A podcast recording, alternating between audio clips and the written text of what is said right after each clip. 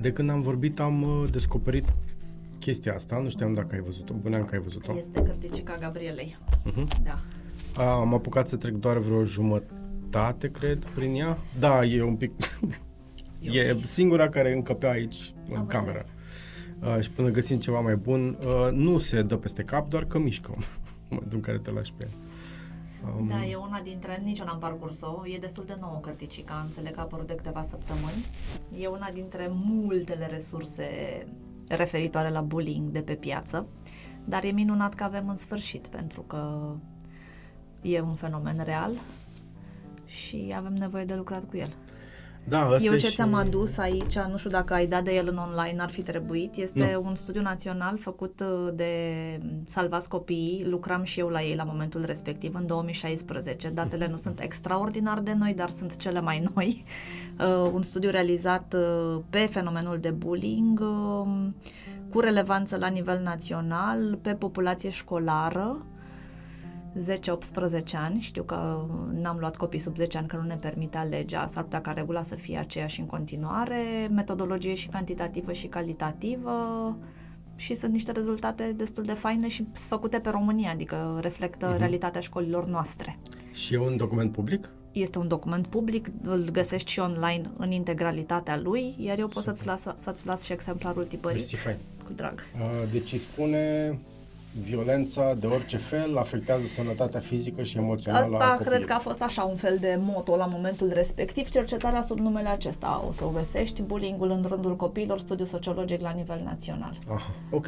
Da. Pentru partea de m, statistică și de cifre și cumva surprinde, sunt aici niște rezultate destul de interesante, m, cumva clasificate și pe categoriile, că m, ce o să discutăm despre bullying, o să vedem că sunt nenumărate comportamente care uh, sunt identificate sub uh, umbrela acestui concept și avem uh, cifre culese inclusiv diferențiat pe bullyingul fizic, bullyingul relațional, um, na, cumva am dat direct la capitolul de, de concluzii, Mhm. excluderea din grup, uh, intervievați victime, ma- martori agresivi, amenințarea cu violența fizică și umilirea, violența fizică și distrugerea bunurilor, situații specifice de bullying, dacă te uiți la cifre, e destul de îngrijorătoare povestea, deși cumva cel mai răspândit uh, mit legat de bullying este că se întâmplă de când, de când lumea, este un fenomen tipic copilăriei și absolut toată lumea a trecut prin asta, de ce ne agităm? Nu sunt de acord.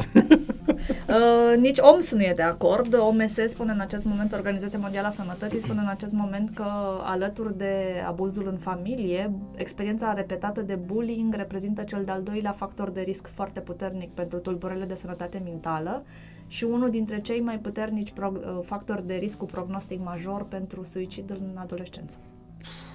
Deci e... Noroc că stau jos. Da.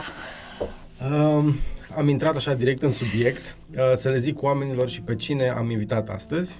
Uh, Diana Stănculeanu este psihoterapeut și expert național în sănătate mentală. Bine ai venit!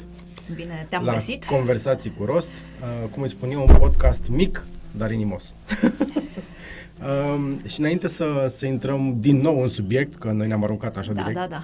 și bine am făcut, um, un pic de, uh, de context, punând uh, prima întrebare pe care o pun de obicei fiecărui invitat, tu a cui ești?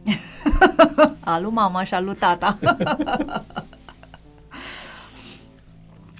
și de unde ești? Uh, Născută sunt în Hunedoara, trăită și școlită în București, uh, dar cu rădăcini foarte puternice în zona aceea graniței dintre Ardeal și Banat, că nu mă revendic 100% nici dintr-o parte, nici din cealaltă parte. Uh, ai mei au o poveste așa foarte aventuroasă. S-au cunoscut în București pe la școli, s-au separat după școli cu locurile de muncă vreo 5-6 ani, s-au regăsit și au decis ei că ar fi totuși să rămână, ar fi bine să rămână regăsiți, drept pentru care s-au mutat în București amândoi. Dar maica mea s-a dus special să nască la Hunedoara, deci cumva este la locul ei de baștină, mama este de acolo.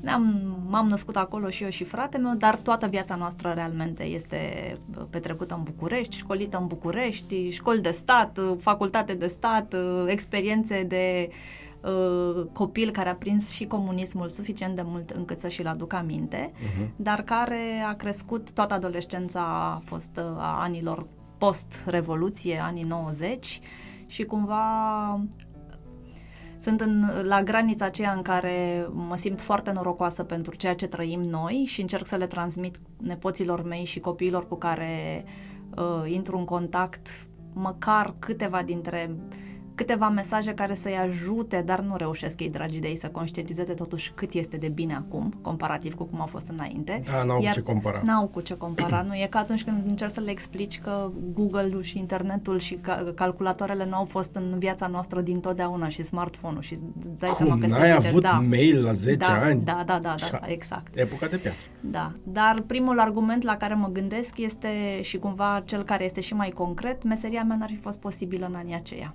Psihologia a fost interzisă ani la rândul în epoca comunistă, realmente meseria mea n-ar fi fost posibilă și asta este un argument pe care îl spun câteodată și lui taică meu care are așa niște momente nostalgice, că totuși era mai predictibil pe vremea aia și este singurul lucru pe care îl spun. Eu n-aș fi putut să fac ce fac acum pe vremea aceea și pentru mine asta este un game changer, ca să spun așa, în dulcea limbă românească. Um, cât de des te întâlnești uh, în uh, ceea ce faci tu cu fenomenul ăsta de bullying?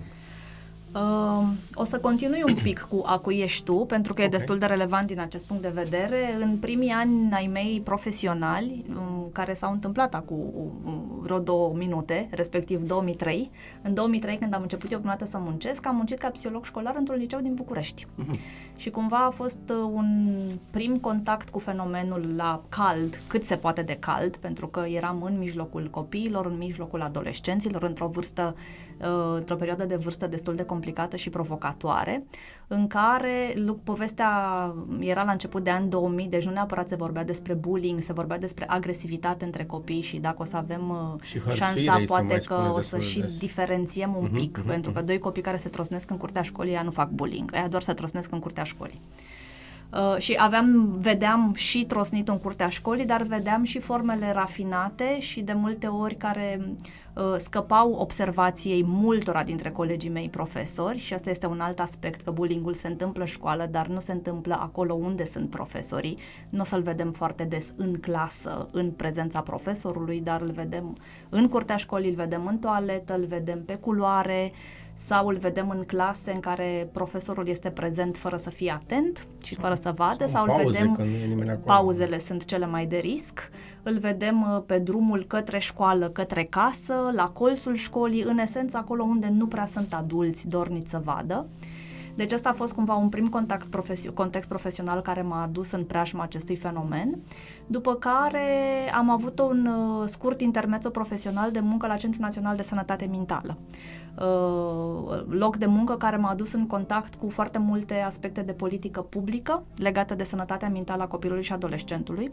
Politici publice care în România sunt în continuare destul de sărăcuțe când vine vorba despre copii și adolescenți, dar mă uitam pe uh, documente internaționale și pe ce fac alții prin țările lor și care sunt recomandările și așa am ajuns să văd cât este de toxic fenomenul de bullying și ce factor de risc puternic este pentru sănătatea mentală a copilului și adolescentului, suficient de puternic încât Uh, Organizația Mondială a Sănătății să transmită nenumărate semnale de alarmă, pentru că bullyingul este identificat ca fiind a treia cauză de suicid în adolescență. Uh, ulterior acestui intermezzo profesional am ajuns să lucrez 10 ani la organizația Salvați Copii, o organizație neguvernamentală preocupată cu promovarea și monitorizarea felului în care sunt implementate drepturile copilului în România și coordonam acolo fix programul de prevenire a violenței împotriva copiilor. Din nou m-am întâlnit cu fenomenul de bullying, iar în practica mea clinică de psihoterapeut văd la cabinet consecințele. Da, acolo am lucrez, mă întâlnesc cu familii în care bullying-ul își face uh, simțită prezența, fie că vorbim de copii victimă, fie că vorbim de copii agresori, copii care au făcut, au dus comportamentul mai departe, fie că vorbim copii care au trăit în calitate de martori acest fenomen, dar au făcut-o suficient de stabil și de repetat încât să-și piardă sentimentul de siguranță la școală și să se gândească că deși nu li s-a întâmplat, întâmplat lor direct, li s-ar putea întâmpla oricând pentru că, din nefericire, deși s-au făcut foarte multe progrese în zona aceasta și România are de 2 ani o lege care regle- o lege, o completare a legii educației care reglementează fenomenul de bullying și care a venit la pachet cu niște norme de implementare și teoretic de aproximativ 2 ani uh, sub 2 ani, că în 2020 a fost, uh, au fost date normele, uh, teoretic am ști ce avem de făcut în situații de bullying identificate în școli, dar avem o cultură atât de permisivă și atât de prietenă, o cultură relațională și niște valori educaționale atât de departe de ceea ce ar însemna o prevenție autentică a bullyingului, încât faptul că acum avem niște mecanisme de identificare și niște mecanisme de sancționare Da, ne nu ajută, suficient. evident. Câtă vreme însă școlile noastre vor rămâne departe de promovarea autentică a unor valori precum toleranță, incluziune, celebrarea diversității, compasiune, curaj, cooperare între copii, uh, probabil că vom mai vedea comportamente de bullying între, între copii. Cât de, des, cât de deschise sunt uh, familiile de acum um, să vină la cabinet uh-huh. cu copilul lor, nu? aflat în una din cele trei situații, ori victimă, ori agresor, ori martor, pe care l-a afectat un comportament de bullying. Um, tot gândindu-mă la cultura noastră românească, mie nu mi se pare că suntem prea deschiși în zona asta și ca adulți foarte greu ne îndreptăm către Este încă terapie. stigmă și rezistență Exact. asociată accesării unui serviciu de sănătate mentală, dar în cei 19 ani de meserie în acest domeniu, să știi că îmbunătățiri sunt. Uh, Iar eu progresele le văd fix în zona de părinți care au, venit, au devenit din ce în ce mai interesați de modalități mai sănătoase de a-și crește și educa copiii. Uh, Din punctul meu de vedere, uh, sunt alături de cea mai chinuită generație de părinți, acei părinți care știu cu siguranță că nu, nu vor să-și mai crească copiii așa cum au fost crescuți ei, dar nici nu știu neapărat cum altcumva să o facă. Și de asta spun chinuită. Cu părinți care citesc mult, care uh, pre-pandemic uh, se conferențiau foarte mult, mergeau la tot felul de, era o explozie de conferințe de educație parentală, workshop-uri, site-uri, resursele sunt din plin disponibile, dar care cu greu fac trecerea de la informația pe care o accesează la niște comportamente și atitudini diferite. Și realitatea este că atunci când ție ca părinte ți-e greu și ești cu nervii pe pereți, tot îți vine să zici vorbe dulci, fața tot îți pică, tonul tot se ascute, adică cumva ajungem în aceleași tipare cu care am crescut și noi și de care ne-am jurat că vom sta de- deoparte, dar vedem cât este de greu să faci acest lucru.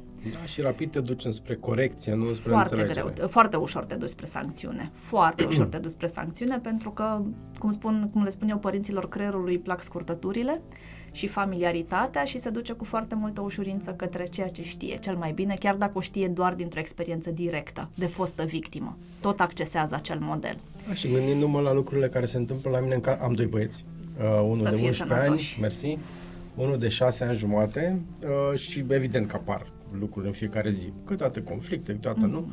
Și uh, e foarte greu să-ți păstrezi Da. uh, creierul rece și să nu te duci înspre corecție Mhm. Um, și să te calmezi, să, pardon, să vezi de unde naiba vine problema. E o provocare, sunt alegeri pe care le facem zi de zi, nu e ca și când mă străduiesc trei luni jumate și după aia o să-mi iasă constant. Exact. Este ceva ce am nevoie să fac și cu care muncesc zi de zi pentru tot restul vieții mele de părinte și este extra, extraordinar de complicat.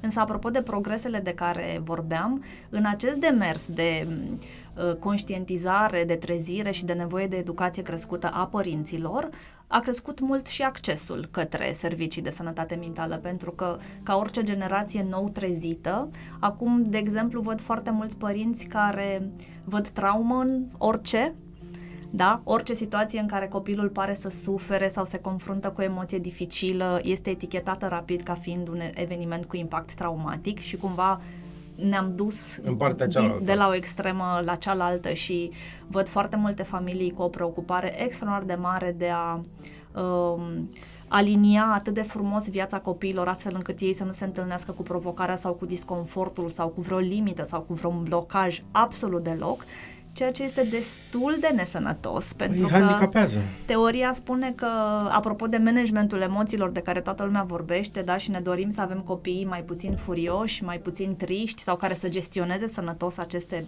emoții grele, prima condiție este să le dăm ocazia să le trăiască, pentru că nu o să mă obișnuiesc niciodată, nu o să știu niciodată cum să-mi gestionez sănătos furia sau tristețea sau frica sau anxietatea dacă nu, sau frustrarea, dacă, dacă nu voi trece prin situații care să îmi aducă ca răspuns emoțional aceste trăiri. Să poată să le recunoască. Exact, e, oricum este un prim pas extraordinar de important, să ieșim din logica lui mă simt bine sau mă simt nasol și să vedem ce înseamnă nasol și ce înseamnă bine, pentru că și vocabularul nostru emoțional comunitar este încă destul de sărăcuț. În aceste contexte vin multe familii către cabinet, preocupați de starea de bine și de echilibrul emoțional al copiilor și în momentul în care investigăm uh, situațiile de natură să îngrijoreze pe părinți, uh, aud frecvent uh, de contexte petrecute în școală, dar nu doar în școală. Bullyingul se întâmplă și în grupuri de copii, alcătuite din uh, copiii unor adulți prieteni care fac împreună concedii, vacanțe, petreceri de weekend, care aranjează faimoasele playdate-uri, că am pierdut și realitatea în care copiii noștri doar ieșeau în fața blocului și se jucau cu gașca de acolo. Acum trebuie să aranjăm niște întâlniri ca copiii să se mai întâlnească natural și spontan și bullyingul se poate întâmpla chiar și acolo. Și vedem acolo formele cu adevărat periculoase și rafinate de bullying pentru că sunt foarte greu de prins, foarte greu de cuantificat și foarte ușor de interpretat ca fiind altceva. Și vorbim de bullyingul social, relațional, în care copii cu niște abilități socioemoționale desăvârșite, foarte bine puse la punct. Asta este un alt mit, că bullying fac copiii care nu au abilități socioemoționale. Și aici e, de fapt, marea diferență între bullying și orice alt comportament de agresivitate sau de violență. În bullying îmi trebuie intenție, îmi trebuie strategie, îmi trebuie... Bullying-ul se face din creierul rece și calm. Nu se face pe explozie de furie, nu se face spontan, se face planificat, se face în situații în care se sizez dezechilibre de putere între copii, în care știu exact cum să-mi aleg victima și știu exact de ce o aleg, pentru că știu că va fi acel copil care fie nu o să știe să-mi pună o limită, să-mi spună nu, stop, oprește-te, fie nu o să fie credibil în momentul în care se va duce și va spune că X sau Y mi-a făcut sau mi-a spus și de multe ori bullying-ul poate să vină de la uh, copiii stelari ai clasei, copiii foarte buni, copiii foarte populari, copiii cu competențe bune, copiii bine văzuți de către adulți și despre care mulți adulți, cadre didactice sau părinți vor spune cu ușurință, vai, dar acel copil nu are cum să facă bullying, este cel mai bun copil al nostru. Da? Deci iată cum uh, Aici cumva e foarte important ca noi adulții să fim foarte atenți. Violența brută este mult mai ușor de identificat, tocmai pentru că vine pe un tumult emoțional și de obicei se întâmplă în două feluri, fie ne trosnim, fie ne înjurăm, da? Ori bullying este de foarte multe ori departe de aceste fenomene brute de agresivitate și se duce în zona asta a umilinței, a răspândirii de zvonuri și de minciuni în legătură cu cea a distrugerii sistematice de reputație. E un comportament repetat, da, nu da, da, da, este un alt, este un alt, o altă caracteristică a bullyingului care îl diferențiază de alte comportamente de agresivitate, repetitivitatea. Da, este un comportament, bullying nu faci odată, da, te uiți așa prin clasă și știi pe cine vei chinui în următoarele 3-4 săptămâni da? O vei face și uh, cu martori. Nu e fan să faci bullying fără spectatori, pentru că ai nevoie buliul, cel care face bullying, are nevoie de gratificare socială, are nevoie să fie văzut și admirat sau temut de către ceilalți. Uh, însă cu toate aceste aspecte care uh, l-ar face pe copilul care face bullying să fie prea puțin plăcut și admirat de către un adult, e important să ne gândim că într-o situație de bullying, toți copiii sunt victime, chiar și cel care face bullyingul. Pentru că ce ne mai arată cercetarea este că copiii care ajung să facă aceste comportamente au trăit măcar un context de viață relevant în care au fost în poziția de victimă. Fie că vorbim de situații complicate acasă, fie că vorbim de situații complicate în alte contexte sociale, cu alți egali, cu alți copii, fie că vorbim de copii cu nevoi puternice de putere și atenție și control, și cu abilități destul de bine puse la punct de a manifesta aceste lucruri, dar cu un compas etic complicat, da, cu un compas valoric într-o zonă de gri, Uh, și aici este un alt lucru la care noi comunitar avem mult de, cultural avem mult de muncă uh, și fac aceste strategii de bullying cu uh, răceală, cu planificare, cu strategie, cu coerență, uh, fără, fără empatie și fără compasiune și fără să anticipeze uh, cât de multă suferință provoacă sau chiar dacă anticipează provocarea suferinței să fie un obiectiv în sine.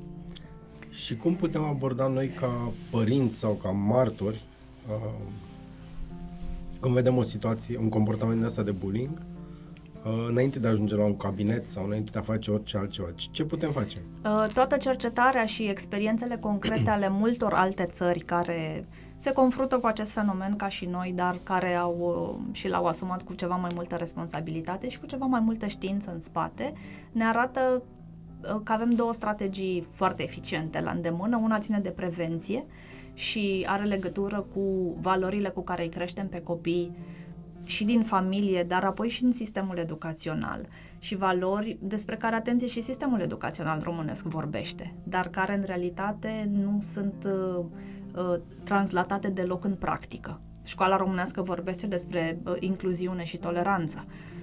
10 doamne învățătoare, dacă le invităm aici, niciuna nu va fi bucuroasă care în clasă și niște copii altfel. Pentru că a avea în clasă un copil cu o cerință educațională specială sau un copil care, prin, din orice punct de vedere, să fie altfel, de la apariție până la comportament. Îi complică viața. Îi complică foarte mult viața și este o complicare reală de care e important să ținem seama și pentru care, din nou, sistemul are nevoie să se pregătească, pentru că, de asemenea, ne e foarte ușor să judecăm acele doamne învățătoare. Pe de altă parte, dacă ne uităm în alte școli în care un cadru didactic care are copii cu cerințe educaționale speciale în clasă, are obligatoriu un asistent educațional care este acolo. Da, îl avem și noi pe profesorul nostru de sprijin, care vine și sprijină două ore pe săptămână. Da, nu este prezent în clasă ca să faciliteze o dinamică. Așa că o doamnă învățătoare nu o să fie foarte veselă, că coordonează o clasă inclusivă, drept pentru care nu va celebra incluziunea. Dar nu o să da. aibă în mod explicit mesaje de tipul ce grozav că suntem diferiți. Pentru că realitatea este că a fi diferiți necesită și a ne bucura de diferențe și a uh, integra diferența, că nu place să zic a tolera, că toleranța deja vine cu mesajul ăla de îți fac, fac un compromis de dragul tău. Nu ar trebui să fie un compromis. Da? Nu, nu n-ar trebui să... E ca la culoarea ochilor. Da? Cei cu ochi căprui n-ar trebui să aibă o atitudine de un fel sau altul în raport cu cei cu ochii verzi. Culoarea ochilor este așa cum este. O luăm de gata. Cam așa ar trebui să fie și cu diferențele și cu incluziunea. Suntem departe de acest lucru. Și, cum spuneam, câtă vreme în cultura clasei nu nici nu vorbim explicit și nici nu avem comportamente concrete în care valorile toleranței și diversității și a compasiunii și a echilibrului să fie transpuse în comportamente concrete, copiii nu au cum să învețe despre... E, e ca atunci când mă ascultă la religie și trebuie să spun pe de rost tatăl nostru, asta nu spune nimic despre cât de bun creștini sunt sau nu. Da? Deci obiectivul lor este complet ratat. Cam așa este și cu a învăța despre. Dacă doar le dau copiilor de, definiția toleranței, un copil poate să mi-o spună perfect. Dar nu e practicată? Nu este o atitudine. Da, nu este o poziționare concretă, nu e un comportament concret, iar copiii sunt ființe foarte concrete și foarte ancorate în realitate. De asta cumva, deși sunt foarte bucuroasă că începem să avem reguli și legi, uh, câte vreme nu o să avem o cultură educațională un pic diferită, care să fie transpusă în comportamente diferite, pe care copiii să le vadă în rândul adulților relevanți pentru ei. Iar pentru copiii mititei, adulții relevanți sunt doi. Întâi părinții, da, părintele, și apoi educatoarea, doamna învățătoare. Și de ce menționez aceste două cadre didactice în mod deosebit? Pentru că atunci când vorbim de prevenție, învățământul preșcolar și școlar primar sunt palierele cele mai eficiente de intervenție. La clasa 5 nu mai faci prevenție de bullying. La clasa 5 ai un set de alegeri comportamentale destul de stabile, ai copii în prag de pubertate care încep să se gândească la sistemul valoric, dar care nu au o identitate atât de bine concur- uh, conturată încât să-și asume autonom niște poziții. da, să fie liderii clasei, ajutoarele clasei, uh, persoanele cu compasiune ale clasei, vor face din nou ceva promova sau ceva valoriza adultul și dacă adultul o, să, o să-i spună unui copil care vine să-i semnalizeze o situ- situație de bullying și o să-i spună Ionică, la noi în clasă nu se părăște. Copilul la care a semnalizat va deveni brusc părăciosul clasei.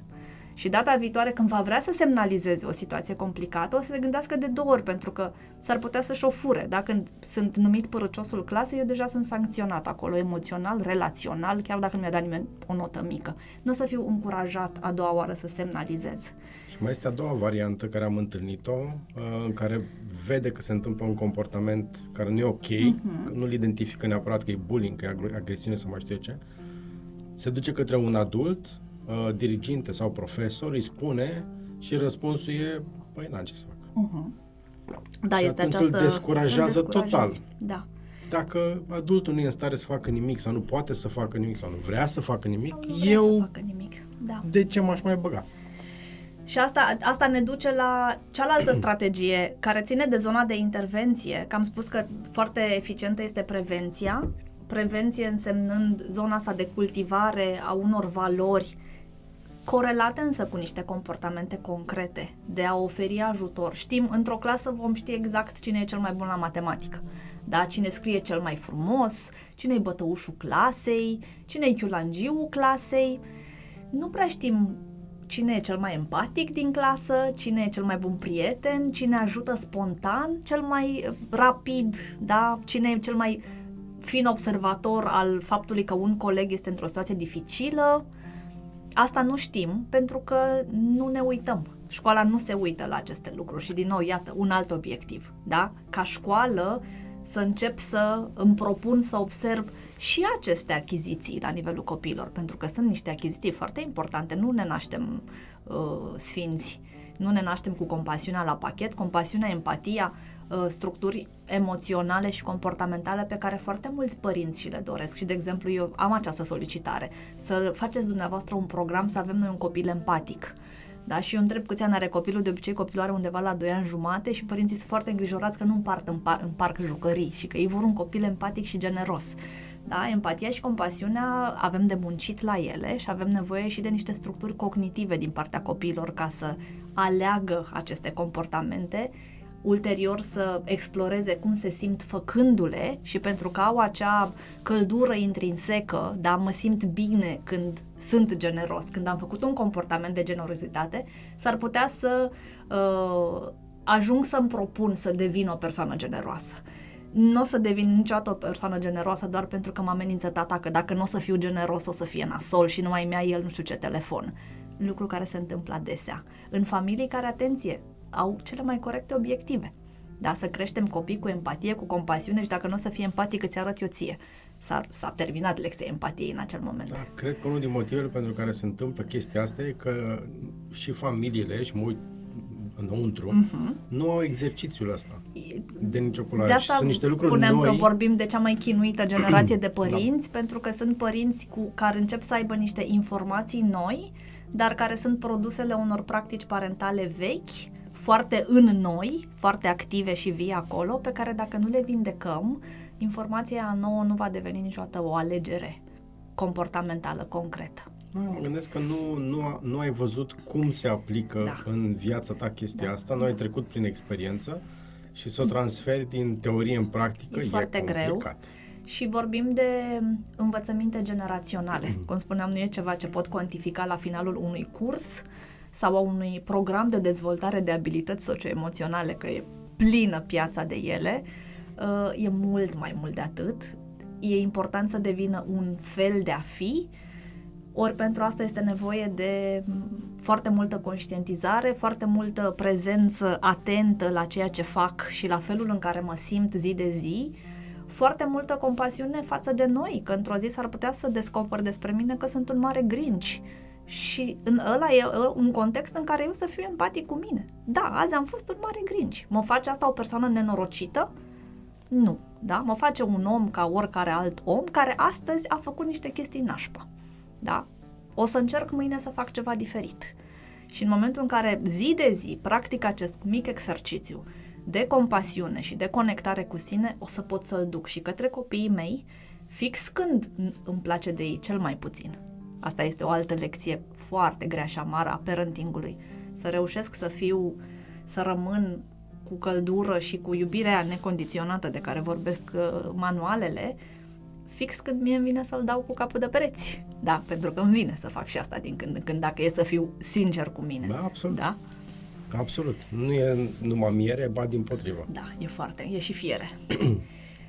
Iar dintre strategiile de intervenție, ca să închei, să, să dau un răspuns rotund la întrebarea ta, ar fi uh, fix intervenția pe martori.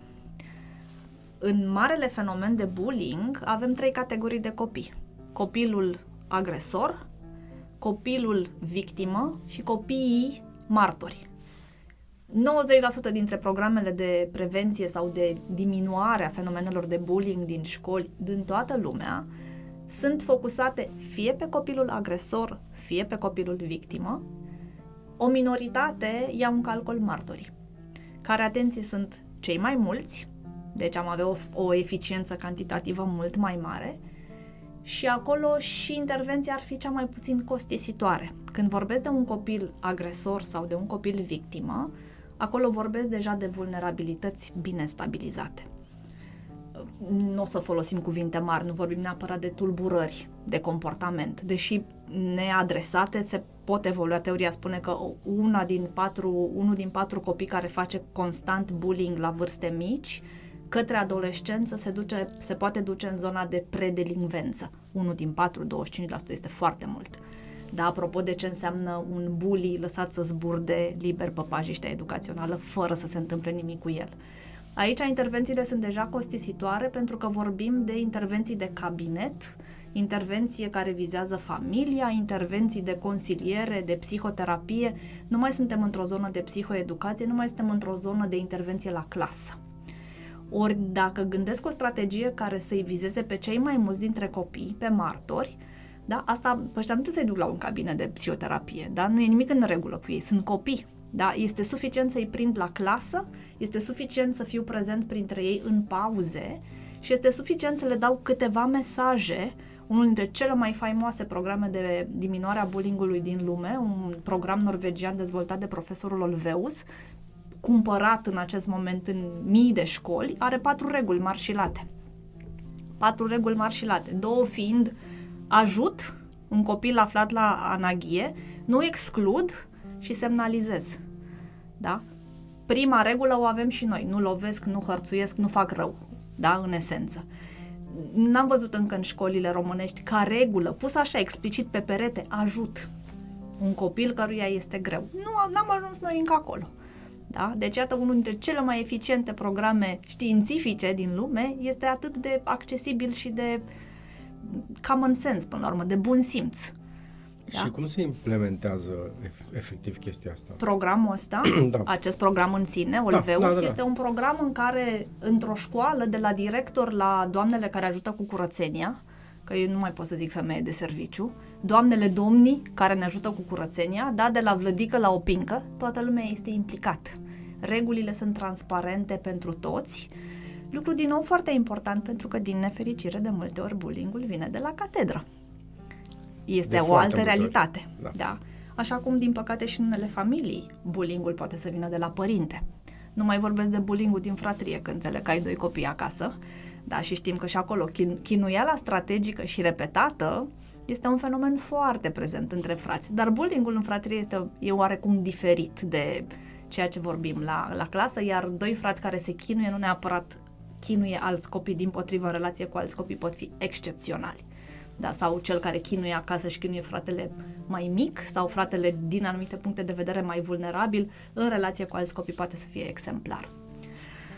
Deci a, acest program în primul rând țintește pe absolut toată lumea din uh, școală, de la director la cadru didactic, personal administrativ, personal de îngrijire, uh, comunitatea de părinți care sunt din ziua 1 în care și-au pus copilul în școala respectivă, sunt învățați să pună întrebarea ce face școala pentru siguranța emoțională și fizică a copilului meu.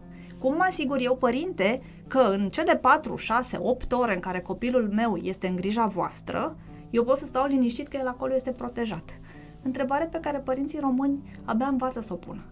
Da? Noi ne uităm la ce olimpiade să câștigă în școala respectivă, care a fost procentul de promovabilitate la BAC, câți din uh, absolvenții acestei școli au luat 10 la capacitate. Alții sunt indicatorii noștri de evaluare a ceea ce înseamnă o școală bună.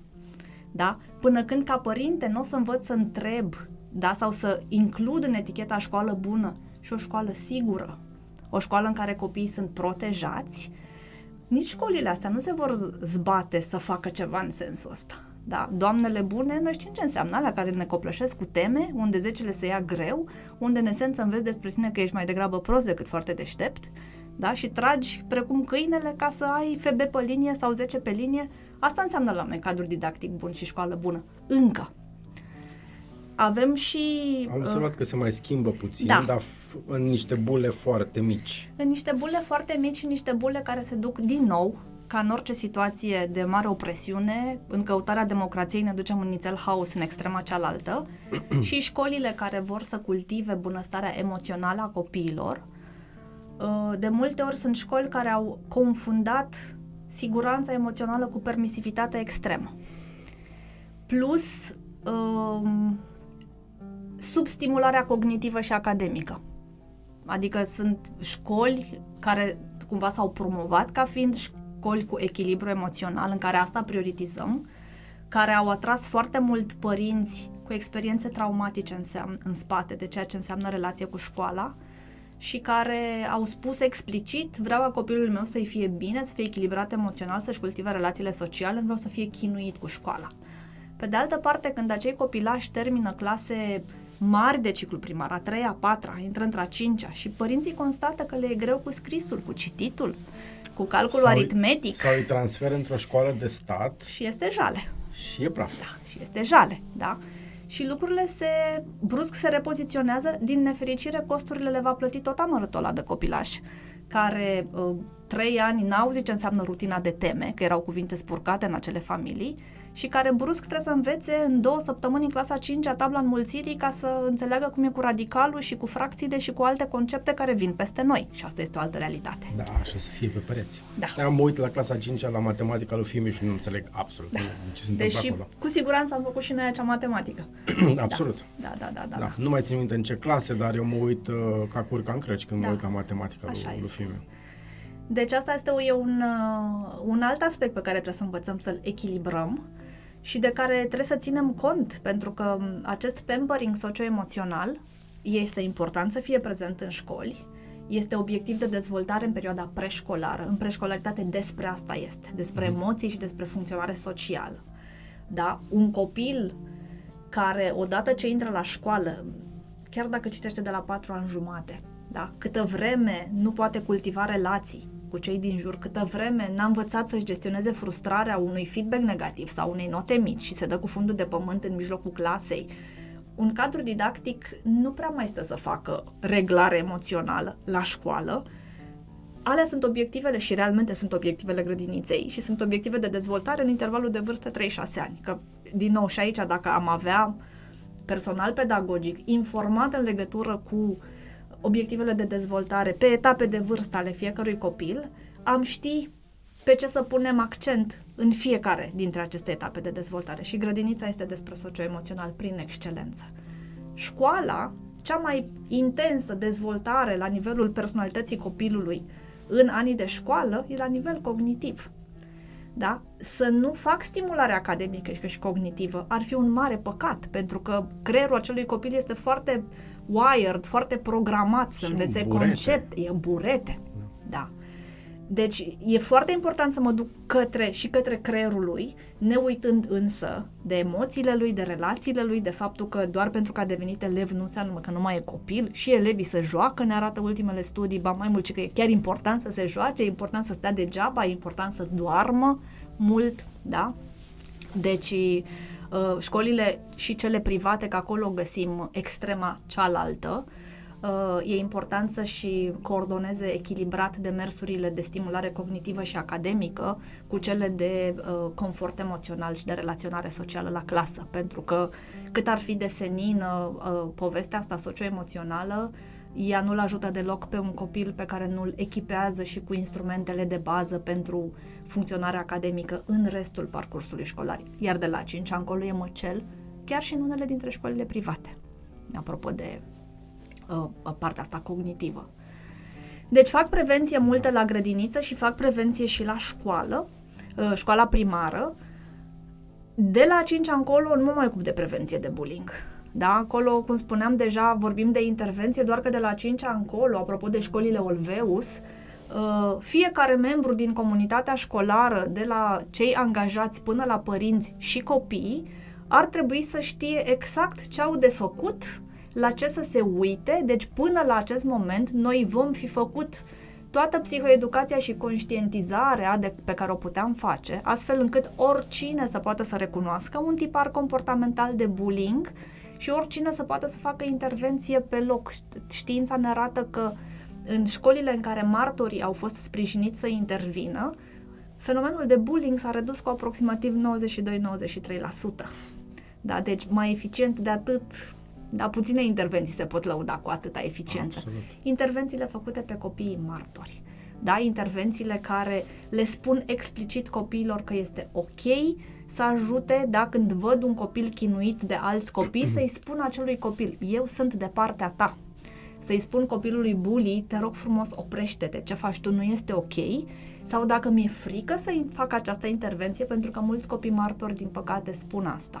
Mi-e frică să intervin pentru că s-ar putea să fiu eu următorul pe listă. De aceea, pe copiii martori trebuie să îi ajutăm să conștientizeze faptul că ei sunt cei mulți. Nici o clasă nu are mai mult de 2-3 copii bully. Nici o clasă nu are mai mult de 2-3 copii victimă, orice clasă are măcar 20 de martori. Da, martorii sunt o majoritate. Și când am un copil martor care vine să, și îmi spune mie frică, da, tu să-l ajut să-i spui, ia uite, câți ar putea să fie de partea ta? Toți ceilalți 19. Da? Când într-o clasă am un bully care chinuie o victimă, ar trebui să am măcar 15-16 copii care să-i spună dude, stop, la noi în clasă nu se face așa ceva. Nu e ok să faci asta. Da? Deci să avem aceste, acești trei pași. Sunt de partea ta, da, mă duc întâi spre victimă, tu oprește-te că nu e ok ce faci, da? Și altcineva să semnalizeze un adult, da, un adult care să nu vină să spună mie nu-mi plac părăcioși, ci care să vină să-mi spună mulțumesc că mi-ai atras atenția și că mi-ai solicitat ajutorul, dar tocmai ca să-l ajut să se simtă încurajat să facă asta în continuare. O doamnă învățătoare are 5 ani la dispoziție, cu aceiași 25-30 de copii, să facă și alfabetizare, și adunare și scădere, dar poate să facă și cultura clasei.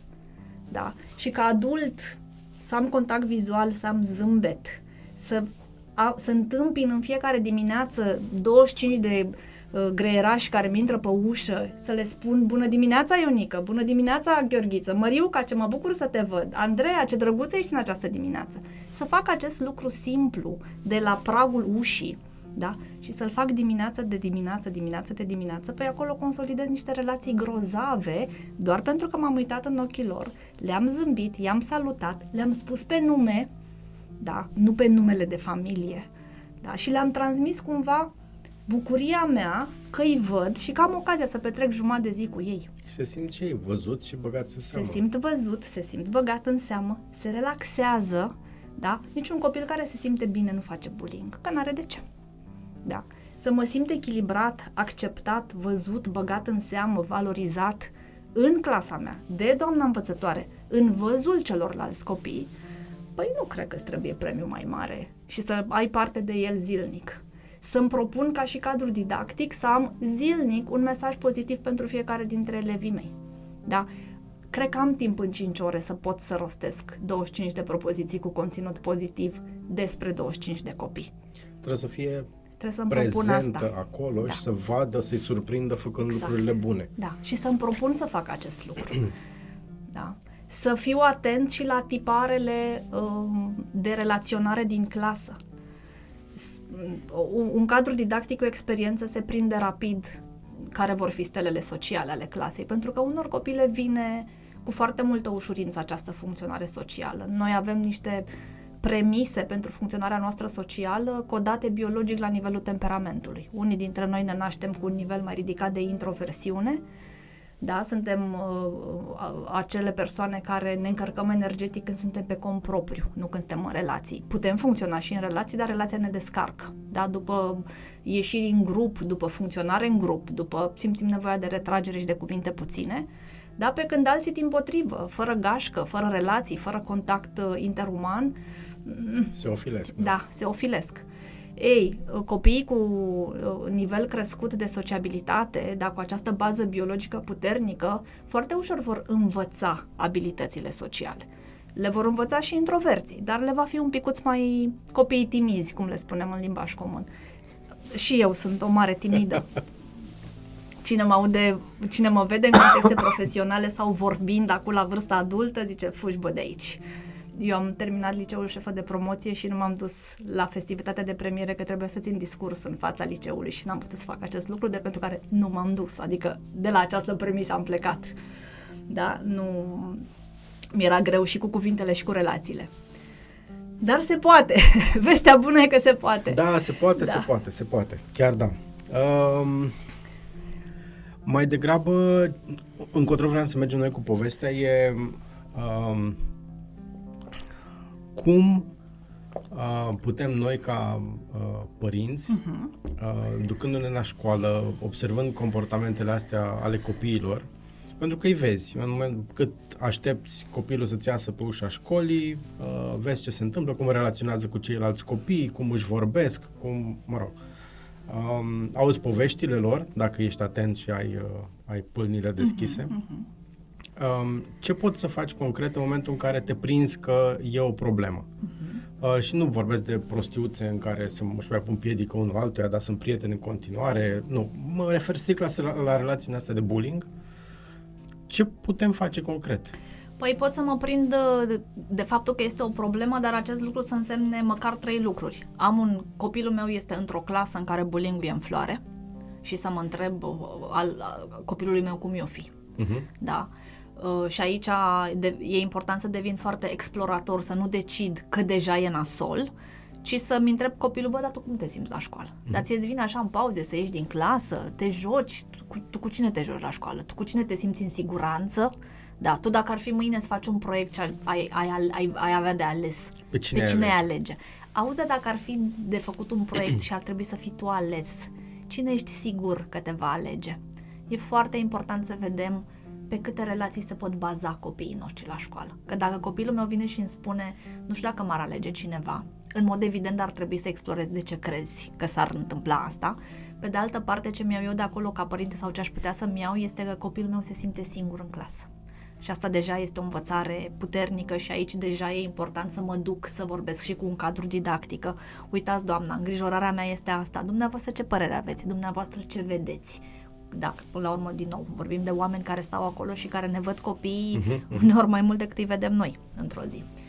Da? Deci să văd unde se poziționează copilul meu. Dacă am un copil victimă, că s-ar putea să descoper, apropo de faptul că descoper că e o problemă, da? Am zis prima variantă, în, în clasa copilului meu e bullying și să văd copilul meu prin ce ape să scaldă, pot să descoper direct că am copil victimă, da? Care este în mod repetat ținta uh, hărțuirii, excluderii, etichetării, umilinței, agresiunii, răspundirii de zvonuri, distrugerii de obiecte personale. Da? Pot să văd că copilul meu vine în fiecare zi acasă cu hainele vraiște, că pierde pierde sau îmi spune că pierde obiecte, poate îi sunt luate și distruse. Nu mizați pe faptul că copiii vor declara cu multă ușurință bullying acasă. Unii o vor face, unii tocmai pentru că au cerut ajutor în clasă și au fost ignorați, vor, nu vor mai avea încredere în percepția proprie asupra a ceea ce li se întâmplă. Poate că eu sunt de vină, poate că nu e chiar nasol ce mi se întâmplă, poate că mi-e rușine să mă duc să-i spun lui tata, sau poate că tata, l-am auzit eu zicând că, bă, mie nu-mi vii bătut acasă, că îți mai trag și eu două. Da, este un alt moment în care e tare important să mă uit la cultura familiei mele, când descoper că copilul meu e victimă Copilului meu i s-a permis o voce acasă? Copilului meu i s-a permis vreodată să-mi spună mie, părinte, nu, nu vreau, n-am chef? Când a făcut asta, eu cum am reacționat? Că dacă eu am fost primul care m-am dus cu forță către el și l-am ajutat să învețe că nu e ok să spui stop, nu e ok să refuzi, nu e ok să spui nu. Deja i-am, uh, noi spunem, l-am habituat cu statutul de victimă, mm-hmm. da? El a învățat să fie victimă de acasă și va fi foarte ușor, da, să rămână în aceeași poziție și într-un context social. Da? Deci Poate că nu fac, facem noi ca părinți asta, poate că am un copil care crește în umbra fraților lui și poate că noi părinții facem foarte multă comparație socială, de ce nu ești și tu mai ca fractu, care face, care drege, tu de ce nu poți, da? Am transmis constant mesaje care l-au ajutat din nou pe copilul meu să învețe că ceva nu e în regulă cu el. Da. Deci trebuie să ne uităm foarte mult la cultura noastră de familie. Trebuie să văd ulterior să explorez mai multe, da? Să văd profilul copilului care face bullying cu copilul meu și bullying-ul ăla de ce natură e. Că dacă e un bullying fizic, poate copilul meu are nevoie să facă nițel sport. Da? Nu neapărat ca să-i, să-mi figănăia, să ia la bătaie. Apere. Ca să se apere sau, atenție, sportul îmi dă un anumit tip de energie, îmi dă un anumit tip de poziționare în corpul meu, îmi dă un anumit tip de încredere, da? Sunt copii sportivi care nu au nevoie să fie cât ușa, da? Sunt acolo, de două dește. Au da, altă sunt, energie, dar da. au altă energie, da? Fixează altfel privirea, sunt altfel înțepeniți pe piciorușele lor, da? Cu încredere. Da. da? Ăia nu vor fi luați în vizor niciodată. Da, da, da, că nu-s victime ușoare. Exact. Dacă bullyingul este relațional, dacă copilul meu este exclus din grupuri, da, neales în proiecte, din nou trebuie să văd. Poate că am un copil care nu se descurcă grozav la școală și nu e ales pentru că e o clasă foarte competitivă în care din nou, cadrul didactic valorizează în mod excesiv mai degrabă rezultatele, nu atât cooperarea din grupuri, felul creativ de a găsi soluții și așa mai departe. Da? Și din nou să văd cum îl pot ajuta, că poate e nevoie să-l ajut să-și descopere competența sau folosim în educație, ne folosim mult de curba lui Gauss, care vine și ne spune că în orice clasă o să avem 20-60-20. 20% dintre copii cărora le va fi greu cu școala, 20% care vor învăța cu ușurință orice ar fi și 60% da, Acolo. ăia mediocri, da. care spun studiile schimbă lumea și dar pe care noi, dacă le-am dat nota 7, mm, mm, nu strălucesc. Avem și un gaus intern. Fiecare dintre noi va avea o zonă praf, da, vor fi niște lucruri cu care nu ne vom descurca, fiecare dintre noi vom avea o sclipire.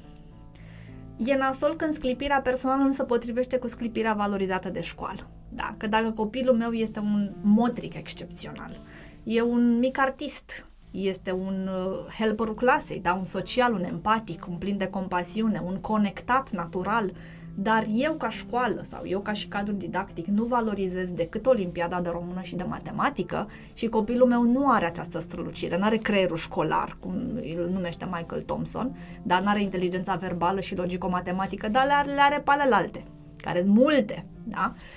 La fel s-ar putea să fie o problemă și copilul meu să nu fie niciodată valorizat la școală și atunci este rolul meu să fac asta, eu ca părinte să-l ajut pe copilul meu să-și vadă gausul, da, și minusul, și plusul, și așa, și așa, și să-i transmit mesajul că, dude, este atât de ok să fie așa. Da, nu trebuie să fii mai cumoț, este atât de ok să fie așa. Să-i ajutăm pe copii, tot în zona asta de stimă de sine, că până la urmă acolo ajungem, să facă comparație, dar nu cu Ionica și cu Gheorghiță, dar nu comparațiile astea sociale externe, ci eu, copilul, în T0, în T1, în T2, da, să-și vadă progresele în raport cu propria persoană și cu felul în care au funcționat în etapele anterioare ale vieții lor, pe bucățica respectivă. Da? Ne ia un an de zile să învățăm să mergem. Dar acest comportament atât de simplu, nu o să-mi iasă cu matematica. Uite așa, unul la le iese. Da? Nu trebuie să-mi iasă mie. Deci cumva să încep să consolidez un pic la rădăcina asta a stimei și a prețuirii de sine să facem exerciții de ceea ce numim asertivitate, da? acea uh, abilitate de funcționare socială care mă învață la început artificial, să spun nu, să spun stop, să spun lasă-mă în pace, inclusiv unor oameni și în unor contexte dezirabile, da? Să-i spun nu lui mama fără să-mi fie frică sau fără să mă simt vinovat. Pe de altă parte și mama trebuie să o ajute cineva să-mi accepte nuul, da? și să mă lase să învăț din niște consecințe care vor decurge de acolo. Dar lucru cu consecințe și pedepse e complicat din Este nou. foarte complicat. da, este foarte E complicat. greu de înțeles. Toată copilăria, cel puțin generația noastră, Da. a trăit cu pedepse, n-a auzit de termenul consecință. Da, Ce e da, aia da, da, consecință? da, da, Cum da. adică e consecință? Și care e diferența dintre ele? Și e foarte complicat în momentul în care n-ai stabilit niște reguli de la început și care sunt consecințele dacă le, le încalci. Mhm. După aia e tardiv. E, devine pedeapsă pură, nu mai e Devine consecință. greu, da. Um, o să vi- fie acolo multă emoționalitate negativă. Însă ce face diferența între o situație de pedeapsă și una de asumare cu discernământ și cu responsabilitatea unor consecințe este statusul emoțional al părintelui. Pentru că dacă eu ca părinte, eu pot să-ți urlu o consecință, da? Aia tot pedeapsă devine, nu prin ceea ce se întâmplă concret, ci prin faptul că prin urletul meu eu am dus frică la tine. Da? S-ar putea ca regula noastră să fie atât de clară. Primește ecran de îndată ce termin temele. Da. S-ar putea să nu primești ecran, dar nu trebuie să-ți urlu chestia asta. Da? Pe de altă parte, tu o să te lungești cu temele, n-ai să primești ecran, o să-ți fie greu. Eu, ca părinte, pot să fiu alături de tine să zic, bă, știu că e nasol, dar nici mie nu mi-ar conveni. Hai să vedem dacă mâine ne iese altfel. Dacă mă duc și îi spun, păi ți-am zis eu, normal că acum ți-e ciudă, da, foarte bine, să te înveți minte. Deja e pedeapsă. Da. Deși suntem într-o situație de reglementare pe consecințe, el deja și-a primit consecința, da? N-are acces la ecran. Nu trebuie să-l mai chinui emoțional cu chestia. Da? Asta e deja pedeapsa, care vine bașca, e bonus. Da, la felul în care eu spui felul în care contează spun enorm. și felul în... Da, tonul face muzica, da? Felul în care facem lucrurile, pentru că din acest punct de vedere, apropo de generații de părinți din ce în ce mai educați, foarte mulți părinți au învățat povestea asta de a fi atenți la consecințe, la responsabilitate, la uh, cultivarea autonomiei copiilor, dar dacă nu venim și cu um, atitudinea emoțională potrivită și cea mai științifică, corectă și bazată pe dovezi, metodă educațională devine pedeapsă, din pricina felului în care este implementată. Și ce faci când descoperi că uh, Copilul tău fa- face buliu. buliu și zici, aoleo, ce am crescut în o gradă. Să știi că sunt și familii în care aoleu nu e aoleu, e mm, am cel mai șmecher copil. Ai fost la ședințe cu părinți. O, da. Cu siguranță ai identificat părinți care ar fi mândri să afle că copilul lor face legea în clasă. Uh, surprinzător, nu. Sunteți într-o școală bună.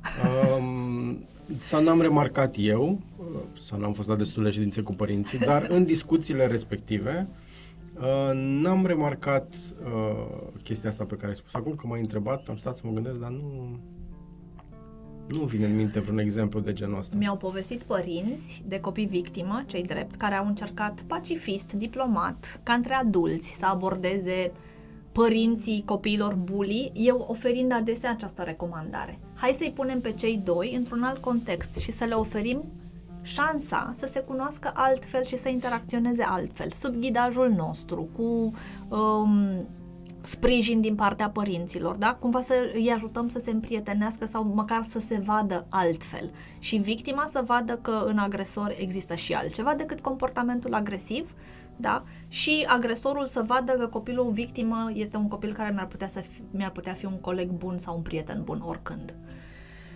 Și s- recomandând, făcând această recomandare către, de obicei către părinții de victimă, că ei sunt un pic mai dornici în a găsi soluții, și abordând părinți de copil agresor, prima replică să fie nu e vina mea, doamnă, că copilul tău e fraier și că copilul meu se descurcă. Da. Apropo de, da, poate că n-au fost chiar uh, șmecheri și mândri ca un copil bully, dar măcar liniștiți sunt. Nici, nici foarte deranjați. Nu sunt foarte deranjați de povestea asta și da, dacă ar fi să ne gândim la o uh, la, un- la un grup de părinți greu de, ur- mai greu de urnit, sunt mai greu de urnit cop- uh, părinții copiilor care fac comportament agresiv. Pentru că, din nou, și acolo, iarăși trebuie să mă uit în cultura mea de familie, eu ce model am oferit copilului meu, ce valori am cultivat în familia noastră, ce model de rezolvare de probleme am arătat. Da? Eu ce fac dimineața în trafic? Da, ascultăm muzică, spunem bancuri, ne povestim ziua sau planurile zilei sau în șir sfinții pe sfoară, înjurând fără să mă repet de la A la Z. Pentru că, ok, bullying-ul nu este acest comportament agresiv care vine pe disregulare emoțională la un moment dat, dar este precedat de niște modele agresive de rezolvare de probleme. Da, și dacă copilul meu a văzut la noi acasă că atunci când e greu, trebuie să fie greu la toată lumea, se urlă, se face umilință, se face multă judecată, se critică foarte tare, se exclude, se izolează. Da, și vedem aceste modele și mesaje și în raport cu membrii familiei extinse sau cu alți vecini, da, poate că mă aude copilul meu spunând toată ziua bună ziua, m-a surat de toți proștii ăștia de pe scara blocului care nu sunt în stare să facă să dreagă. Păi, copilul meu mă învață deja de la mine cum să se poziționeze în raport cu natura umană. Copiază inclusiv frazele respective. Bineînțeles, iar în cazul uh, copiilor mititei, până în 5, 6, 7 ani, imitația este principala formă de învățare comportamentală din acest punct de vedere este mult mai important ce îi arăt copilului decât ce îi spun. Că s-ar putea ca în momentele mele de calm și înțelepciune, în cele fix 3 minute și jumătate ale săptămânii, eu să-i spun copilului meu, tu trebuie să fii un om bun. Da? Important e ce îi arăt în restul timpului. Da? Deci, din nou, constatarea faptului că copilul meu se află în situația de a face bullying mă duce în introspecție și în analiza a ceea ce se întâmplă la noi în familie, la noi acasă, în a-mi observa autentic, dar a observa autentic copilul. Băi, ce fel de omuleț e copilașul meu? Hai să fiu atent la el și să-l observ cum reacționează atunci când este greu, cum reacționează să-l văd în gașca lui de prieteni, la locul lui de joacă. Da? Să stau să mă gândesc, bă, când am văzut eu pe copilul meu spontan oferind ajutorul cuiva, oferindu-se să facă ceva în casă, când l-am văzut vreodată Um, exprimând regret că altcineva este în suferință. Cum a reacționat când la noi în familie un membru a fost bolnăvior? Poate avem uh, pisică, că și-a dorit pisică. De câte ori a curățat litiera? Cum a reacționat când pisica aia apărea bolnăvioară sau flămândă sau am lăsat-o acasă după un weekend petrecut la munte, s-a gândit, se gândește vreodată săraca noastră, pisica noastră a rămas singură săraca, ce bine era dacă era și ea cu noi. Realmente să încerc să cunosc da, să descoper aceste nuanțe umane da, din funcționarea copilului meu, să mă gândesc în ce măsură noi realmente le-am valorizat, le-am predat explicit da, la noi acasă. Am vorbit explicit despre asta, le-am cultivat în dinamica noastră de familie de zi cu zi, da, că s-ar putea să nu fiu foarte mirat că am un copil care face bullying după ce fac acest exercițiu analitic. Ce am observat că funcționează la uh, mă rog, din tolba de, de instrumente de a-ți cunoaște copilul, sunt conversațiile de seară. Aha. Um, fie că îi citești tu o poveste sau îl asculți pe el cum citești uh-huh. o mhm. poveste sau pur și simplu că stai lângă el, tu îți citești uh-huh. cartea ta, el uh-huh. cartea lui și la un moment dat mai arunci o întrebare și începe o conversație cu el. Um, și am observat cel puțin la noi în familie că chestia asta funcționează foarte bine și atunci e relaxat, e liniștit, toată ziua s-a terminat. Da um, nu mai este pe fight mode, mm-hmm. pe survival exact. mode, pe orice. Și atunci e mai ușor să se deschide da. să-l prinzi, să prinzi povești care nici nu-ți imaginai că există în lumea copilului tău. Un alt moment foarte important când descoper că copilul meu este bully este să nu devin eu bully cu el. Da. da. S-ar putea să fiu foarte dezamăgit, s-ar putea să fiu îngrijorat, s-ar putea să fiu foarte trist, s-ar putea să nu-mi placă de el. Da? E o mare diferență între am iubit copilul și a nu-mi plăcea de el din când în când. Și asta se întâmplă și în relațiile de cuplu. Da? Ne iubim partenerii de viață. Nu ne place de ei tot timpul. Da? Iar uneori chiar ne înfurie. Și lucrul ăsta e, e important să-l normalizăm și în relațiile cu copiii noștri. Și să da. observăm ce facem, mai ales atunci când nu ne place de soție, de copil. Exact, sau de oamenii în esență cei mai importanți din da. viața noastră, dar ce îmi vine să fac, ce simt, cumva să fiu și autentic. Uite, sunt foarte trist că descoper asta, da, uh, mă simt un pic dezamăgit că ai aceste comportamente, dar rogute, hai să ajută-mă să înțeleg cum sau de ce alegi să faci lucrurile astea, ajută-mă să te ajut să înțelegi că nu e ok ca ele să se întâmple și să vedem ce putem pune în loc. Deci cumva să mă duc către copil, chiar dacă nu-mi place de el, da? Tre- trebuie să nu mă duc în fight mod, da? Trebuie să rămân în zona de colaborare, în zona de compasiune, în zona de empatie, pentru că, în mod evident, astea sunt marile lecții de care copilul meu are nevoie. Și dacă mă duc către copilul bully, tot cu furie, cu pedeapsă, cu excluziune, cu forță, cu putere și control, cu dezamăgire, el n-are de unde să învețe să devină un copilaș mai bun sau cu comportamente mai bune, că trebuie să plecăm de la premisa că în esență toți copiii sunt buni. Din când în când fac chestii nașpa. Da. Dar trebuie să îi arăt, chiar eu trebuie să-i arăt acest lucru. Și asta este o muncă foarte grea, pe care tot adultul relevant, părintele, cadrul didactic o are de făcut. O spun în calitate de psihoterapeut acum. Psihoterapia, și nu îmi desfințesc practica, este minunată. Dar în absența unor reașezări valorice și atitudinale în familie, degeaba îmi ar fi mie adus în psihoterapie un copil care este victimă sau care face bully. Da? Dacă acasă, dacă în contextele lui naturale de viață, acasă la școală, nu se schimbă nimic, eu n-am cum să fac minuni la cabinet. Și nici nu pot eu, o persoană care, măcar la început, sunt o persoană străină pentru acel copil, nu-i pot face eu reașezări atitudinale și valorice. Că lui să fulfie de mine. Nu sunt o persoană relevantă pentru el. Părintele este, doamna învățătoare este al doilea Dumnezeu venit pe pământ. Au atâta putere emoțională doamnele educatoare și învățătoare.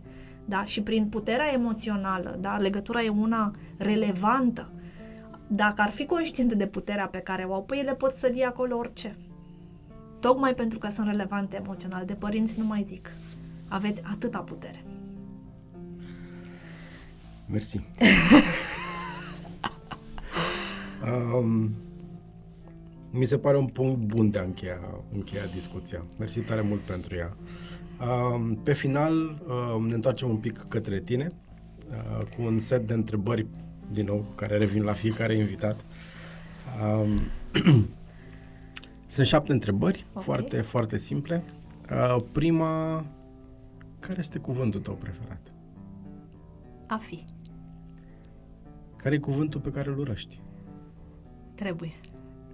E. Sunetul preferat? Sunetul de apă. Sunetul pe care îl urăști?